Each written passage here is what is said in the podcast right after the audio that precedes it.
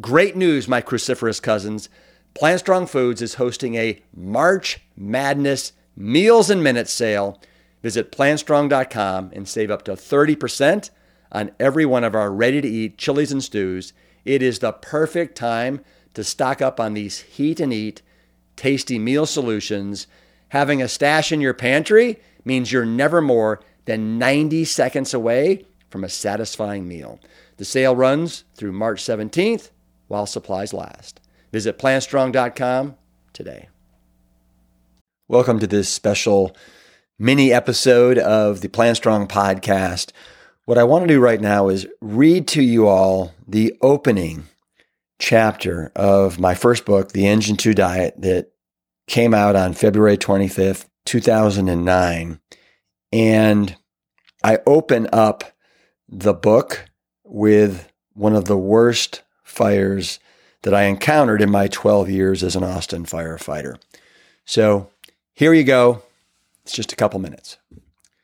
The evening of January 5th, 2000 was bitterly cold, a night no one in the Austin Fire Department will soon forget. At the time, I was working at Central Station, the city's largest. Central was called the Animal House because we firefighters were notorious for our bizarre antics, from launching water balloons at passerbyers from the second story rooftop to breaking rookies down until they burst into tears. There were no boundaries and no barriers. The weather was bad when we went to bed in the firehouse dorm that night, but by early morning, it was worse. A freezing rain was falling and temperatures were heading towards record lows. Then, at 4:20 a.m., a heavy box alarm sounded. The word box refers to a home. A regular box alarm signals that a single family house is on fire, but when a heavy box alarm sounds, it means a fire at a larger building, such as an apartment complex. Just as at the start of an athletic competition, all my senses went into overdrive. My heart rate jumped, my stomach churned, my mind raced. Normally, I'd leap right out of bed, jump into my bunker pants, and pull up my suspenders. But because I was going to be driving this shift, I had only enough time to stumble into my station pants and cotton shirt before sliding down the 18 foot brass fire pole. I was preparing for the worst. The real burners generally occur between midnight and 6 a.m. when people have gone to sleep, but a stovetop is left burning, an electrical uh, wire shorts out, or a smoldering cigarette butt ignites. The fire turned out to be at the Lakeshore Apartments, two and a half miles from the station. Sirens blaring, we pulled up to the scene, the third engine in. Each arriving engine has a specific duty. The first engine attacks the fire, the second backs up the first, and the third hooks up to a hydrant to bring an unlimited supply of water to the first. Just as we were arriving, we heard a radio message from Engine 22 announcing that they had put out the fire. For a moment, we relaxed, and from where we stood, looking up at the building's second floor balcony, the problem seemed to be nothing more than a little hibachi fire. Then my good friend, fellow Engine 1 firefighter, Josh Miller said, Rip, put your bunker gear on. I didn't understand why he told me that because things seemed to be under control. Perhaps he'd had a premonition. All firefighters have them. So I listened scuttled around to the driver's side compartment, and donned my full gear. Sure enough, moments later, that little fire exploded into an enormous flame, larger than I had ever seen. They climbed up the side of the building, curled onto its top, and engulfed the roof. Scared and nervous, I approached the fire, my pulse pounding. The next few minutes were a blur. Time warps under severe pressure. I remember that a firefighter named Alfonso Dellert, known as Axe, stepped in in front of me. And as he did, I heard the kind of blood curdling screams that you only hear in the movies Help me, I'm burning up. I wasn't sure I'd heard correctly, but then the cry came again Help me, I'm burning. I sensed this scream was coming from the apartment with the balcony, but how could someone still be alive inside that inferno? The flames were rising even higher, and their radiant heat was overwhelming, even from 200 feet away. Axe and I were the only ones who heard the screams. Axe sprang into action. He put on his face piece, went on air. We all carry bottles supplying 45 minutes of air so we can breathe during the worst fires. He grabbed a rack line, which is a pre connected 200 foot hose, and then scrambled up a ladder. Right behind Axe, I also went on air, then steadied the ladder for him, although he was too preoccupied to realize that I was watching his every move. Axe reached the window's edge, opened the hose, and sprayed torrents of water into the left side of the apartment, the heart of the flames. Then he hung the hose's nozzle on the ladder's top rung and entered the window, disappearing into the inferno. All I could think was, I have to protect him. So I climbed the ladder and looked in the window. I felt as if I was peering at a secret passage into hell. A friend of mine once served as the medical director at Yosemite National Park, where a few years ago, a lunatic had beheaded several women.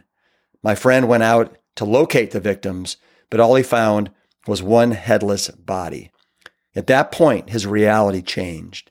He'd come to believe in true evil. That's how I felt then, seeing the fiery monster raging, laughing at us. I'm loving this, and you guys are screwed. Because it was difficult to see, I had no idea who was trapped inside the apartment. Later, we discovered it was Fire Captain John Butts.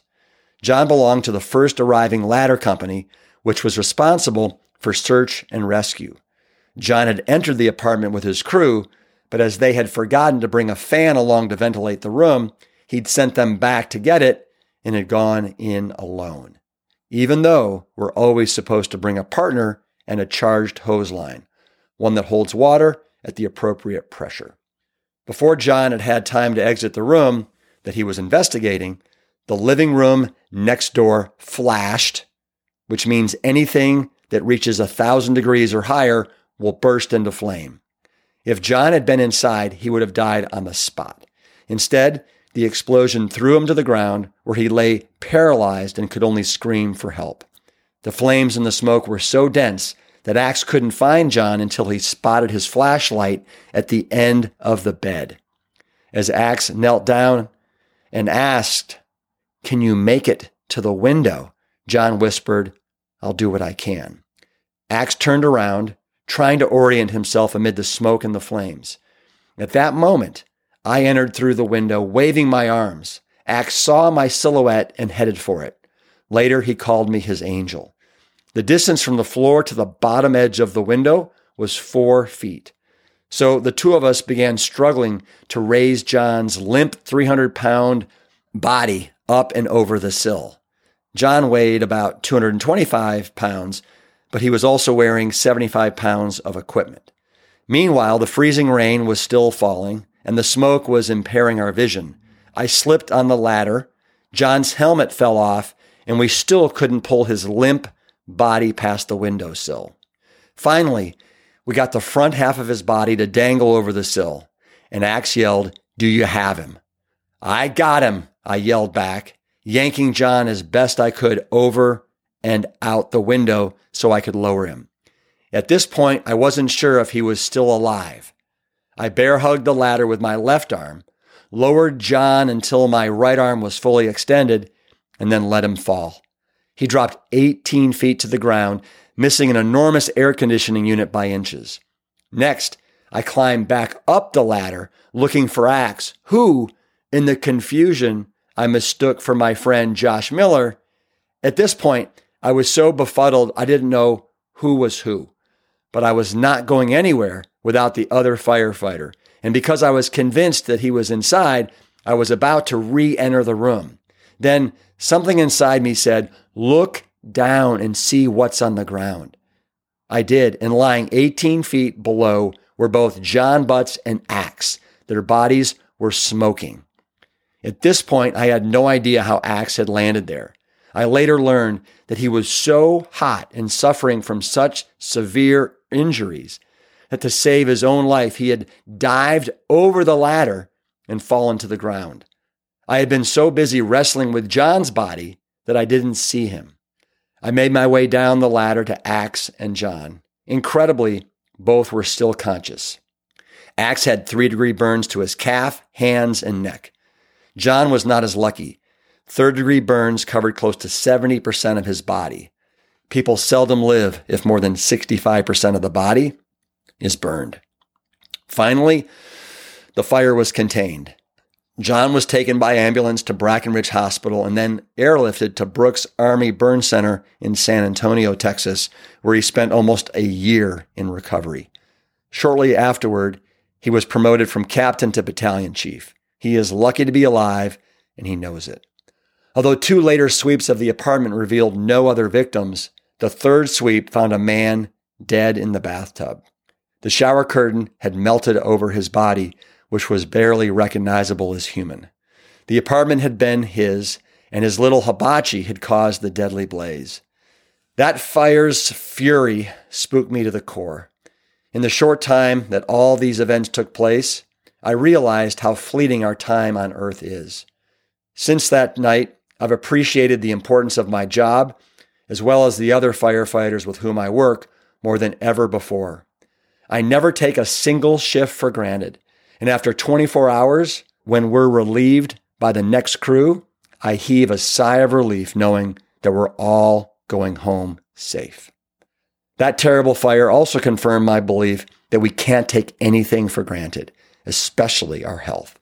Obviously, preventing and staying away from fire is one way to stay healthy, but the most basic, profound, and powerful way to take care of your health on a day to day basis is to eat a healthy, plant based diet. This regimen is the best way to fight the dangerous fires raging inside us, fires that create all the chronic Western ailments, including heart attacks, stroke, cancer, Alzheimer's disease, and diabetes. That's why I created the Engine 2 diet and why I wrote this book.